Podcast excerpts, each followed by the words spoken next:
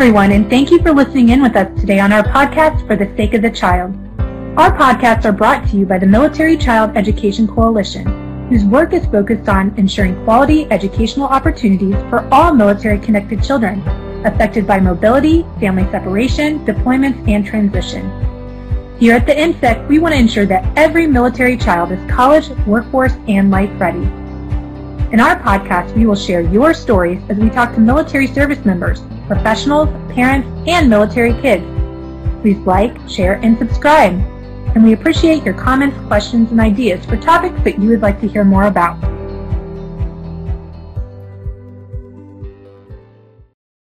Welcome to our podcast for the sake of the child. My name is Tara Gleason. I'm a parent to parent educator, I'm a military spouse, and a parent to three military kids. And today I am your host for our podcast on back to school. And joining me is the parent to parent program manager, Judy Glennon. Thank you for joining us, Judy. Happy to be here, Tara. So, we both have had first days of school, but we're on different ends of the spectrum. So, I have my last child, my youngest child, my kindergartner, starting her first day of school was yesterday. And Judy's first day of her youngest, his first day of college was yesterday. Actually, it was Thursday. Okay. Last week, but that's okay because my my next youngest child, his first day of his second year of college was yesterday. I have to say, I I still have a love hate relationship with the first day of school. You know. I agree. I agree. It's hard for me because you know there's all these different types of parents, and I am the type of parent that is the crier that is the crier at the beginning of school. And even on the second day today, as my kindergartner kissed me on the cheek and decided to run off with her friend who was going to walk her to kindergarten, that I still teared up a little bit and I have to wave my face and not let my little one see me get all choked up because I have a hard time at the beginning of school. It, it's always difficult, I think, when we start that next year of education for our, for our kids. You know, we we have wishes and we have hopes and we have dreams, but for all of our children, regardless of what age they are, the biggest challenge for us as parents, I think, is letting go and having the confidence that they're going to um, find their place and figure things out for themselves. Each year, they they grow, hopefully, in figuring out a few more things for themselves. Um, but but even with college kids, you know, they still need mom. You know, mm-hmm. they're still calling, saying, um, where did you put this and how do I find that? And I know that, you know, when your kiddos get home from school at the end of the day, they're going to have questions about what do they do with this homework or that. It's the same, you know, the anxiety that we feel as parents who who want our kids to be completely successful at everything and and never never have an off day. It's just it's always there with us. I think it's it's what makes us moms. Yeah. And I'm so excited that we get to talk about these school age children and the college age children. We have some workshops on back to school basics, but we never talk about the college students. So I'm so excited that we're talking about that today. We just had our meet the teacher night last week. We always talk about that, you know, going and setting that foundation for the positive communication with the school right off the bat and setting the tone right up. We they had their kindergarten roundup. We just PCSed as well, which is contributes to that crying and nervousness that my kids are the new kids once again after all these PCS moves. So we found out we came and did a visit early on to the school back in April and found out that their kindergarten roundup was back then. So we really, as parents, had to be proactive in knowing that she missed some of her kindergarten screenings and specifically a dyslexia screening that now we've gone to the school and say, okay, we realize the screening happened back in April. You know, how quickly can we move forward with all the screenings that we need that we know happened back in the kindergarten roundup? And also just starting that communication early before school even started. I've met with the principal already. I've toured the school, and on the first day of school, my husband and I were walking yesterday, and the principal looks at me, "Oh, hi, Mrs. Gleason, nice to see you again." And he's like, uh, "The today's the first day. How does the principal know you?" And I said, "Well, we've we've already talked several times, and uh, we know through MIC3, the Interstate Compact, that you can hand carry records. And this summer, I went in with those hand carried records, and it's really helped us expedite and, and place my students. I have a kindergartner, a third grader, and a fifth grader. And I think that really just helps start that dialogue early and that back and forth conversation with the school and that open communication that we look for and talk about in our parent to parent workshops. Absolutely. And and from from your early meeting back in the spring when you came here to figure out where you were going to live and and um, what school you wanted to put your kids in, which is important, by the way, because when you did come here, um, I think it was back in April, you were you were interviewing basically principals and schools to find out which ones had the programs that your children needed so that you could decide do you live on post? Do you live out in the community? What do you need to do so that you can get your kids the services that they need and not leaving it to chance? It's always a little bit of chance because you never have any guarantee that the teacher is going to be exactly the right fit for your student or that the the kids are going to make all of the great fast friends that they had where they were before, but doing as much as you can in advance, like you did, um, is the best way to set them up for success so that they can spread their wings, so that they can be able to make friends and feel like they're fitting in and be in the right placement for their academic abilities and and so that you can breathe and not have quite so much anxiety as you would if you were coming into it completely cold. Yeah, exactly. And I definitely check those daily folders for communication. Right now, they have logs in their their folders that we write back and forth for two of them. Another teacher's using a text messaging system. Another's using Class Dojo, which we've used before, and I really like those communication tools. I prefer emailing the teacher for that communication. Call, calling's hard to get a hold of them sometimes, or I just leave them a note to call me back. I might also have a quick word if I, as I volunteer. We talk about the importance of parent involvement and what that might look like. So when I'm in volunteering and if there's a moment without students present, I might have a quick word with the teacher and just check how things are going. Of course, we want to save parent teacher conference type stuff for parent teacher time. And this is this the time of year that I'm trying to determine really as a new family to the community, what are the needs of the school? What does my time frame look like? and how is volunteering or getting involved at school going to look for us this year? Each one of my kids, that looks different. So last year, volunteering, I worked from home. And so the difference too this year is I'm working in an office. So I've let the school know in all the volunteer stuff early on hey, if there's something that can happen very first in the day or at the end of the day during before pickup, that's better for me if you need me at the school. But there's been other times with parent involvement that I cut things out at home and send it back in the backpack. Or another student, I'm just like the party mom or field trip mom. Mm-hmm. And for my pre K year last year, the school didn't have funding for a librarian, and I was a teacher and I love reading. And we do, you know, back in the day that I was on a parent to parent team, we do early literacy workshops. So I said, would, would you like me to come in and read? So almost every week I was reading for their story time, which is was really fun for me, finding something that I enjoy doing. And since I wasn't able to do early literacy workshops to kind of step up and just be able to work with kids directly instead of just parents was fun for me. And so this year I'm in that phase still of figuring out what the schedule is going to allow and what the school needs and how I'm going to get involved because I, I feel like that's a positive way also to communicate with school. And it's honestly, it's one of the critical ways for parents to be able to to communicate is is to be involved, to be someone that that the school staff, not just the teachers, but the staff, you know, the front office staff, the principal, the secretaries. Honestly, the secretary is your ticket to the principal if you need to see the principal and if you have made a connection with the secretary um, or the front desk or the front office staff it's a lot easier in almost every case to get in to see that principal if they know you as someone who is level headed. If you're going to come there with an issue, it's something that you've thought out. And I like the idea. I always tried to volunteer, even when I was in the Army. I tried to volunteer with my kids' schools whenever I could. I tried to make sure that I knew the people that were interacting with my kids every day you know, friends. They, are friends. Honestly, that's how you find out what's really going exactly. on. As a, now having an almost fifth grader, I would never. They just don't talk as much as when they were younger. You need to know the cafeteria monitors. You know, you really need to know the janitors and and pop in. I always like to give them like a, a Starbucks gift card at the beginning of the school year, just as as kind of a thank you for taking care of my kids.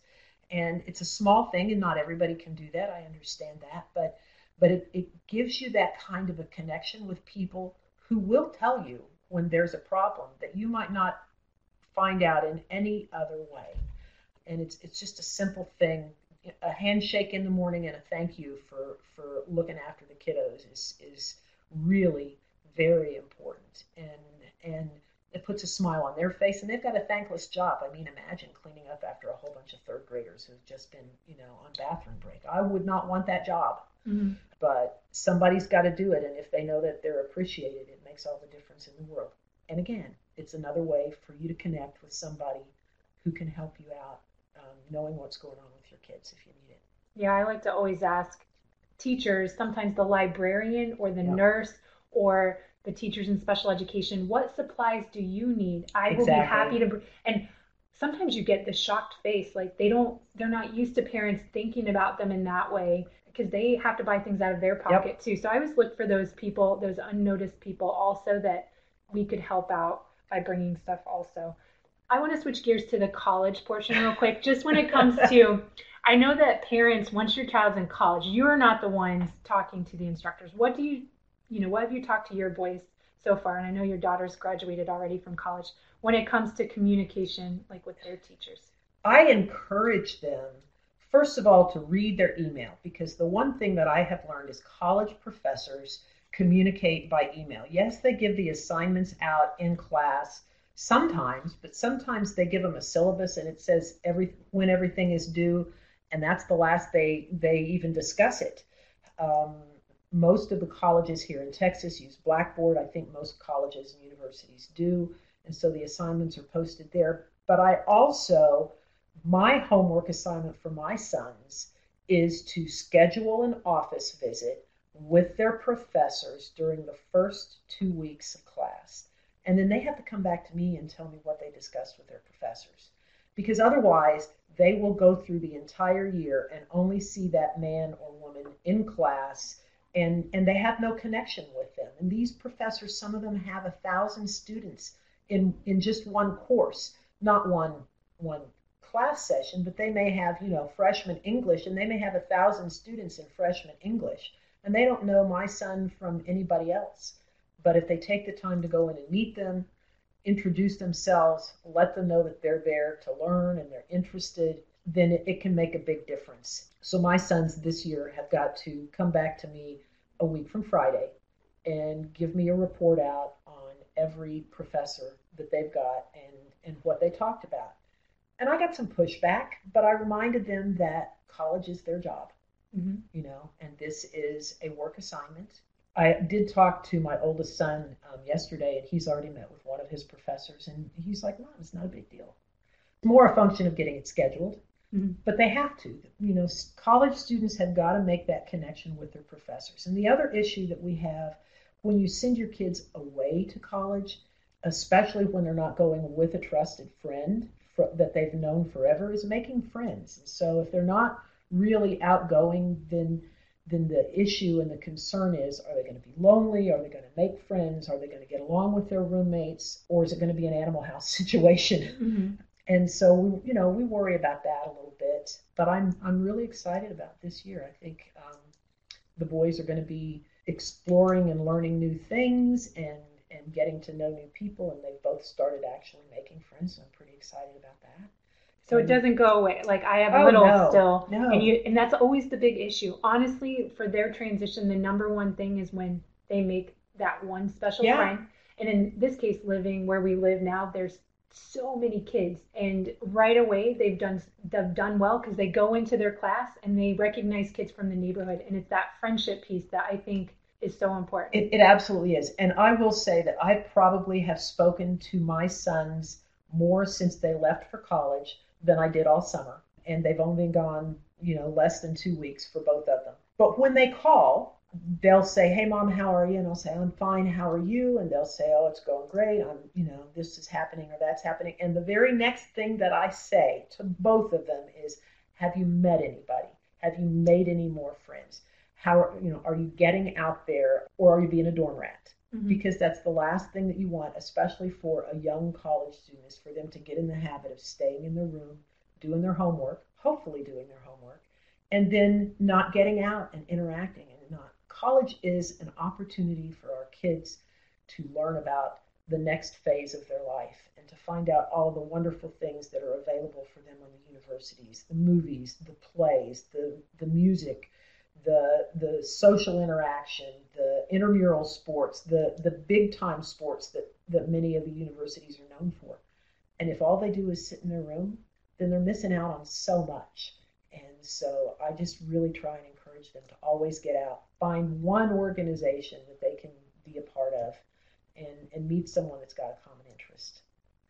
So, what about homework? I, I know for our school age kids, we talk about having their homework routines, having all their materials in one place, and we're still establishing at our house every every time we move, every time we PCS and have a new school schedule and different family demands, we we set up our own kind of homework time and schedule so it, it we're still establishing that now. What does that look like for college students? Is that something you talk to them about or oh, yeah. have a plan for? Yeah, because colleges, for those of you who haven't been to college for a while, you may have forgotten.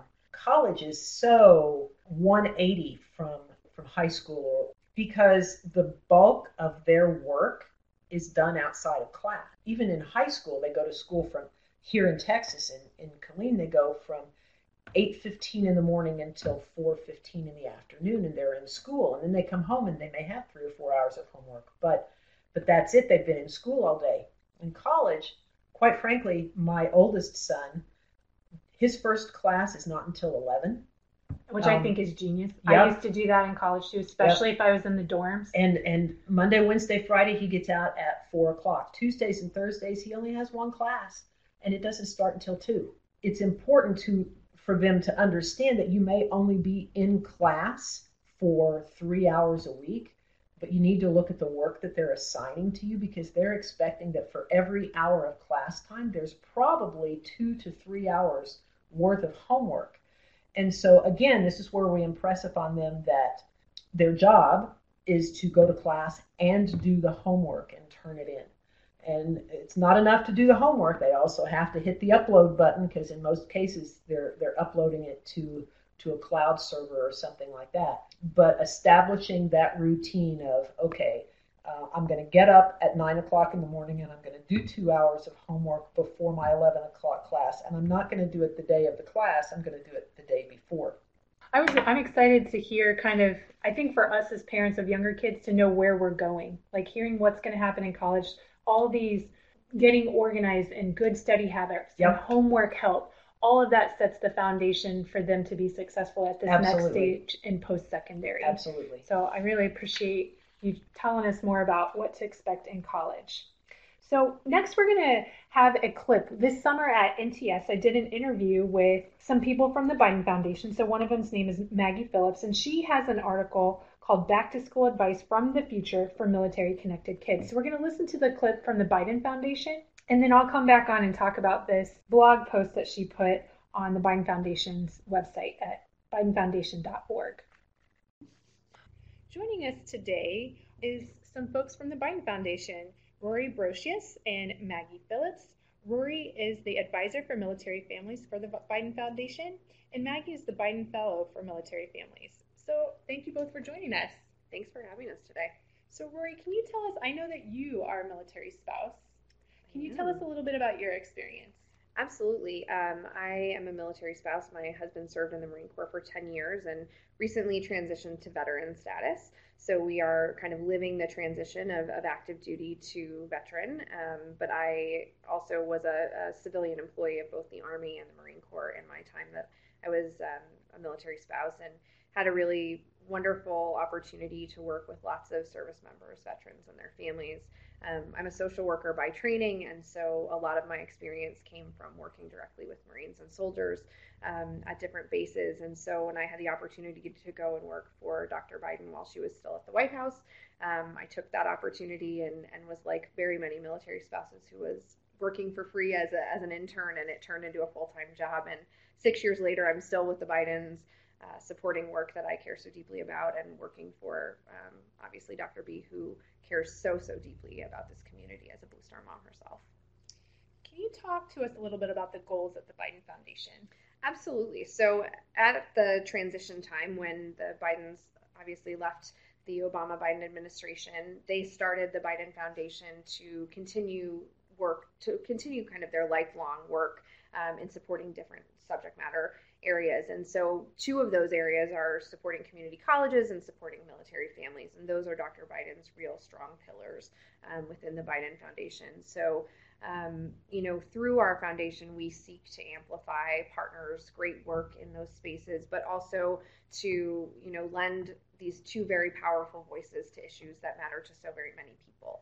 Um, and so this has just been a natural continuation of work that they've been doing for so many years. Um, and I think Maggie and I are really lucky to be on the staff and get to keep keep furthering those goals. Absolutely. So Maggie, you are a military child yourself and a military spouse, but you also are a writer and you write for the blog for the Biden Foundation. Can you talk to us a little bit about that? Sure. I'd like to talk about my very first blog entry that I did for the Biden Foundation blog, which is up on our website. It was in May, and it was about our Picturing Home effort, in which we asked for artwork from school age children, grades 1 through 12. And it was for military and civilian kids. And it could be any kind of art, just focused around what the word home means to them. And the whole idea was to illustrate that there are more commonalities than differences between military and civilian kids and it was really illuminating. And in my blog entry, I wrote about one particular um, entry that we received from a girl named Abby, whose father was in the Air Force. And there was a quote that I found really powerful just when I was looking through our entries where she says, My favorite colors are orange, purple, and blue, but I've never been able to paint my room. And as a military child myself, I know moving every few years, you don't always get to decorate your room the way you want. And it's one of those things that you don't even really think about necessarily. And ultimately, she says that no matter where she goes, she always finds her home. And so I thought that was really powerful, and I thought it really spoke to the military child experience. And so that's what I chose to write about in encouraging continued entries at that time for Picturing Home. And I was just so lucky to be able to contribute on the Biden Foundation blog, to have that platform. There's still um, you know, giving a platform to a military child, even to write about getting more artwork from military children. So it was very cool. Absolutely. I look forward. You, you told me that you have a post coming up about from a military child to other military children, correct? Yes, we're hoping to have that come out around back to school time, depending on when your listeners uh, get this. And it's just advice, you know, from your future self, kind of yeah. um, things that I never would have thought about at the time, but that I kind of wish I had known yeah. growing up. I look forward to reading that. Absolutely. So, Rory, can you tell us a little bit about Operation Educate the Educators? Absolutely. Um, so, at the White House, we had an initiative that Dr. Biden co founded with uh, former First Lady Michelle Obama called Joining Forces.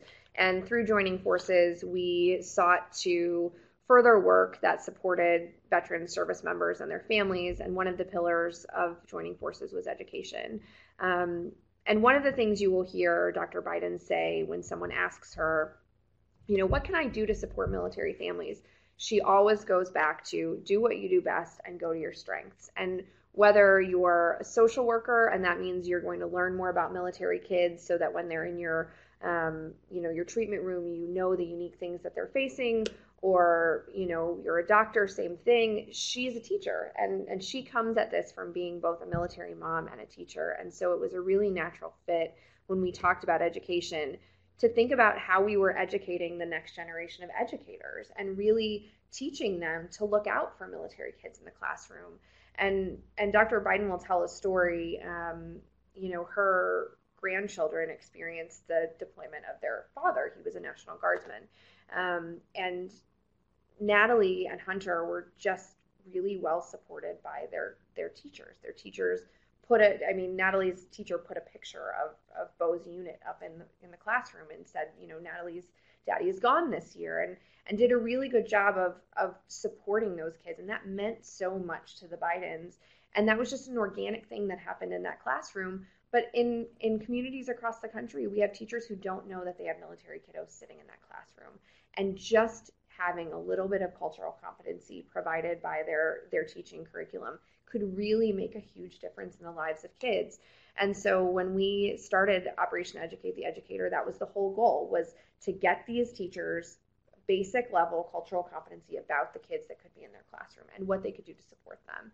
Um, and so through work with MCEC and the teachers colleges, we were really able to do that. And and I will never forget, we went to Fort Riley, Kansas a couple years ago, and we met students from uh, the University of Kansas and listening to those teaching students who were going to become teachers, sitting in the classrooms with these military connected kids was priceless. I mean, those kids really were getting something from a teacher that they wouldn't have gotten five years ago because they the teacher just didn't know. Right. And so now we're giving them that opportunity to to really think about, you know, how can I best support a military connected kid in my classroom and how do I even know if they're there? Right. So you you touched on this a little bit. Can you talk about some of the programs for National Guard and Reserve youth or how the Biden Foundation has that invested interest in that demographic? Sure. So, as I mentioned, um, Dr. Biden's son, Bo, served in the Delaware National Guard and he deployed um, for a year in 2008, 2009. Um, and so, you know, we really are able to see that kind of need for support of National Guard and Reserve youth through the lens of someone who's really experienced that. Um, and so, while we have a military child student identifier, which is great. It helps us find where those active duty kids are. We don't have that same data about National Guard and Reserve, and it's so important for us to know. And so I think one of the things that the Biden Foundation is doing is working with MCEC to figure out what should we be doing better in the National Guard and Reserve space? What are the unique needs of this population? And it's hard because we don't necessarily know where they all are. Mm-hmm. Um, and so that's why we're really we're really happy to be working with MCEC on this and, and figuring out what we can all be doing to make sure these kids who are in places like Peoria, Illinois, and West Paducah, Kentucky, are getting the support that they need um, when you know people don't even know that they're military kids. Absolutely, and their needs are a little bit different than the active duty. Absolutely. You know, we always say military kids are kids first. Mm-hmm. Everybody's mm-hmm. kids, but I think yeah. the same would be said for you know our reserve and guard families. Mm-hmm. That those families and kids have slightly different needs than our active duty. Absolutely. I think, you know, one of the needs that we always think about with active duty military kids is these these constant moves. And so we're always thinking about that transition with them. Well, with National Guard and Reserve youth, they might not be moving, but they might be experiencing a deployment for the very first time and have never experienced that before. And so what should teachers be on the lookout for? What should parents be on the lookout for? What should school counselors be on the lookout for? Um, so that's you know something I think is really important for us to keep thinking about is kind of the lens through which we support these kids. It might be a little different, but you're right, they're kids first. Right.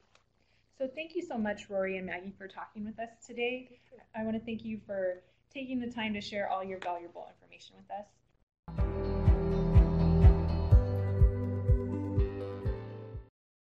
So one of the people that we interviewed for the Biden Foundation was Maggie Phillips, which who is one of the fellows, and she's written for our On the Move magazine. She also writes for the blog for the Biden Foundation in the Heart of the Issue series, and she has one that's called Back to School Advice from the Future for Military Connected Kids. And she released this on August 27th, and I was able to read over it today and just wanted to touch on a couple of things that she said as we head back to school. And if you want to check this out, you just go to the bidenfoundation.org to be able to find it. And she talked about how military kids today, you may hate moving now, but you're probably going to miss it someday. And that's always, I just find that valuable as a parent of military kids who, once again, yesterday, my kids were the new kids at school again, that they're going to look back on this time and miss it.